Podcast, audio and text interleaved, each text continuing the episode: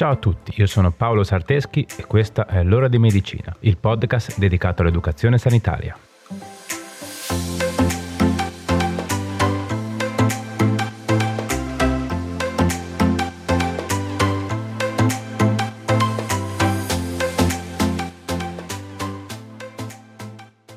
Ciao a tutti e bentornati. Questa settimana parliamo di una serie di patologie che interessano l'occhio, più precisamente la macula, ovvero la parte centrale della retina. La retina è la membrana che riveste la parte più interna del bulbo oculare. Aderisce alla tonaca vascolare ed è provvista di fotorecettori, ovvero coni e bastoncelli, e altri neuroni sensibili agli stimoli luminosi. È proprio grazie a questi fotorecettori, ovvero cellule nervose sensibili alla luce, che i segnali luminosi provenienti dall'esterno possono essere trasformati in impulsi elettrici, così da poter raggiungere il cervello che li elaborerà in informazioni visive. Al centro della retina si trova la macula, che è la regione che presenta la più elevata densità di fotorecettori. Questa piccola porzione di tessuto fotosensibile è deputata alla visione più nitida e dettagliata. Quindi serve ad esempio a leggere un testo, vedere i segnali stradali durante la guida, a riconoscere i volti. Insomma, la macula è responsabile della visione centrale, cioè permette di focalizzare lo sguardo al centro del campo visivo, dritto davanti a noi. E come detto è più sensibile nel distinguere chiaramente i dettagli rispetto al resto della retina. Inoltre, la macula gioca un ruolo importante anche nella visione dei colori e del contrasto. La macula è una zona estremamente delicata e per questo risulta particolarmente vulnerabile a fenomeni patologici e degenerativi. Quindi, con il termine maculopatia rientreranno tutte le patologie che interessano la macula e saranno caratterizzate da una deformazione delle immagini osservate e dalla sensazione della scomparsa di una zona del campo visivo. I danni alla macula comporteranno anche una visione distorta dei colori e del contrasto. Abbiamo visto che la macula gioca un ruolo fondamentale nel processo di vista, ed è quindi facile capire che una patologia che ne compromette il funzionamento avrà un immediato effetto negativo sulla nostra capacità visiva. Alcune forme di maculopatia sono lievi e non influiranno completamente sulla vista. Altre, invece più gravi, possono provocare la perdita della funzione visiva centrale, in uno o in entrambi gli occhi. Ok, ma vediamo meglio un attimo nel dettaglio i sintomi che possono far sospettare l'insorgenza di una maculopatia. Solitamente si inizia a essere consapevoli di avere un problema come questo solo quando si manifestano significativi problemi alla vista, a meno che non venga accertata accidentalmente durante una visita oculistica di routine o eseguita per un altro scopo. Il sintomo principale, come ormai dovrebbe essere chiaro, è quello della perdita della funzione visiva centrale, che si percepisce con una riduzione dell'accuratezza visiva centrale, con mantenimento di quella periferica, una zona di non visione simile a una macchia scura al centro del campo visivo, che non permette di visualizzare o fa percepire solo in parte gli oggetti, chiamato scotoma negativo. La metamorfopsia, ovvero la visione distorta e deformata delle immagini, come linee ondulate e oggetti di forma e dimensioni sfalsate.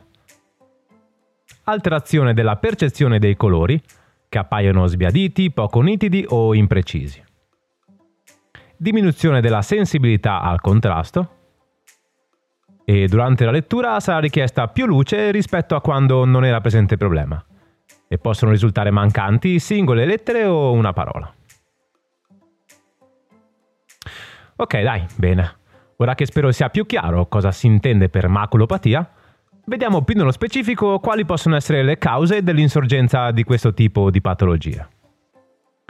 Come abbiamo detto, con il termine maculopatia rientrano varie patologie e quindi le cause di insorgenza possono essere molteplici. Quindi cerchiamo un attimo di fare il punto insieme.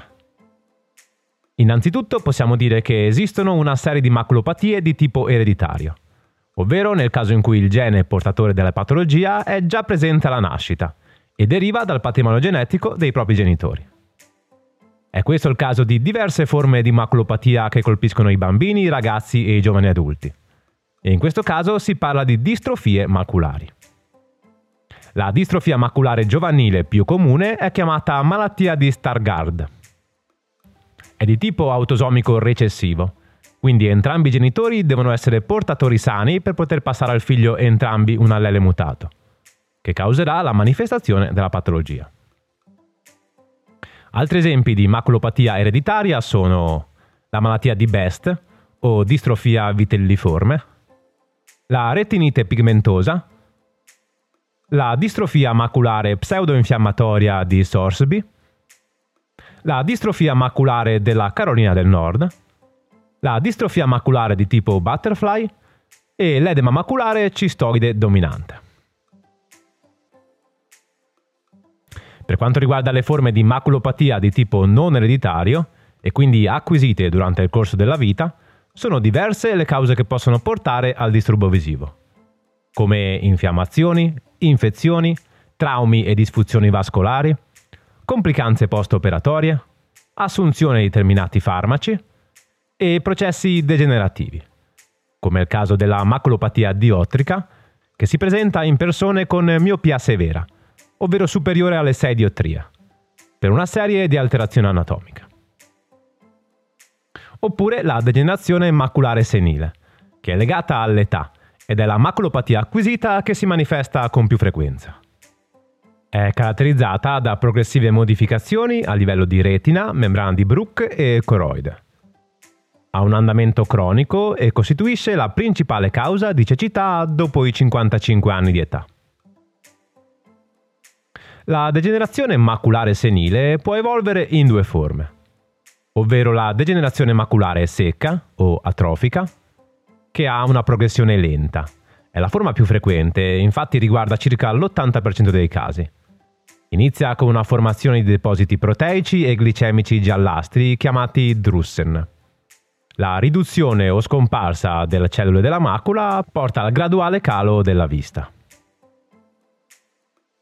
Oppure abbiamo la degenerazione maculare umida, chiamata anche neovascolare.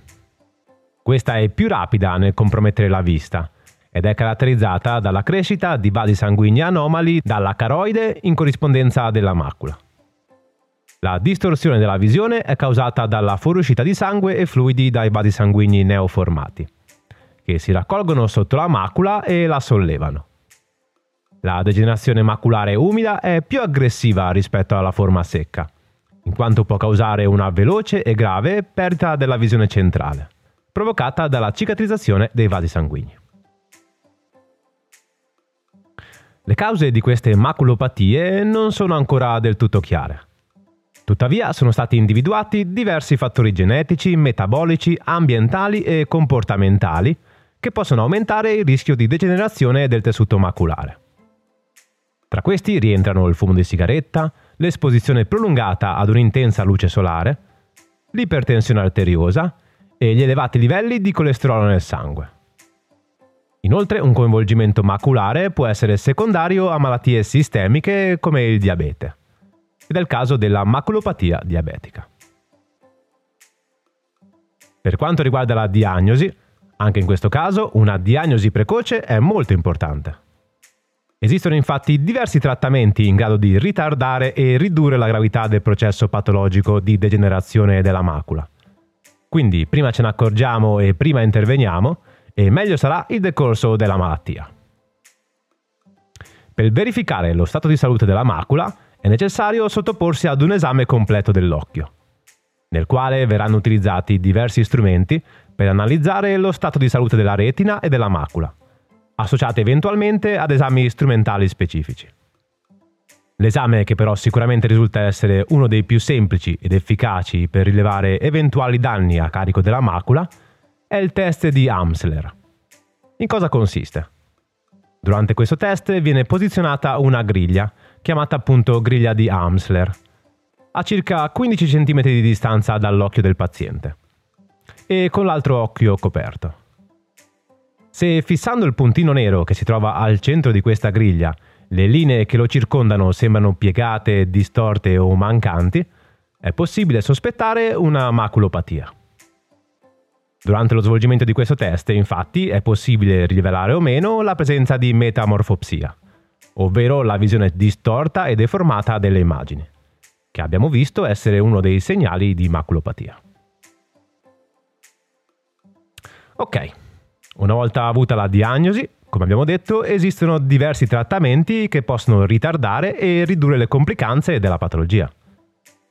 Tuttavia, trattandosi di una vasta gamma di patologie, il trattamento specifico è differenziato in base al tipo di maculopatia. Purtroppo non per tutti i tipi di maculopatie esistono interventi specifici in grado di prevenire gravi perdite della vista, anche se diagnosticate in tempo. Ok, ci siete ancora? Spero di sì. Ormai che siete arrivati fino a qui, resistete fino alla fine, dai.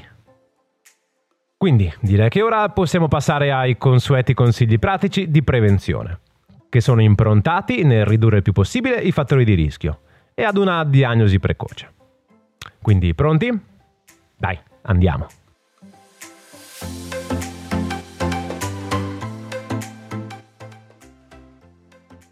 Uno. Segui una dieta sana e bilanciata. Non so quante volte nelle nostre puntate avremo dato questo consiglio, ma ripetita iuvant. 2. Evita il fumo di sigaretta. Anche per questo consiglio non c'è molto da aggiungere. Il fumo di sigaretta provoca danni a praticamente tutti gli organi del nostro corpo. 3. Riduci l'esposizione ai raggi ultravioletti. Per farlo, indossa occhiali da sole con filtri anti-ultravioletti. 4. Se presenti fattori di rischio, quali ereditarietà, patologie come l'ipertensione, il diabete, l'ipercolesterolemia, o hai più di 45 anni, non trascurare la salute dei tuoi occhi, anche se pensi che non abbiano problemi. Quindi sottoponiti ogni tanto ad una visita oculistica. Ok, bene. Direi che siamo arrivati alla fine. Vi è piaciuta la puntata? Spero di sì. Fatemelo sapere e cercatemi sui miei canali social. Mi trovate su Facebook, Instagram o Telegram come Paolo Sarteschi. Facile. Prima di salutarci, come sempre, fatemi ringraziare la mia collega e amica Brenda Rebecchi, che porta avanti con me questo progetto. Ovviamente, grazie anche a te che sei arrivato ad ascoltarmi fino a qui. Se ti piace il progetto e vuoi supportarlo, condividilo con chi pensi che possa essere interessato. Facci crescere il più possibile. Va bene, dai, direi che ora è veramente tutto. Ci vediamo sui social e ci sentiamo venerdì prossimo con un'altra puntata. Ciao!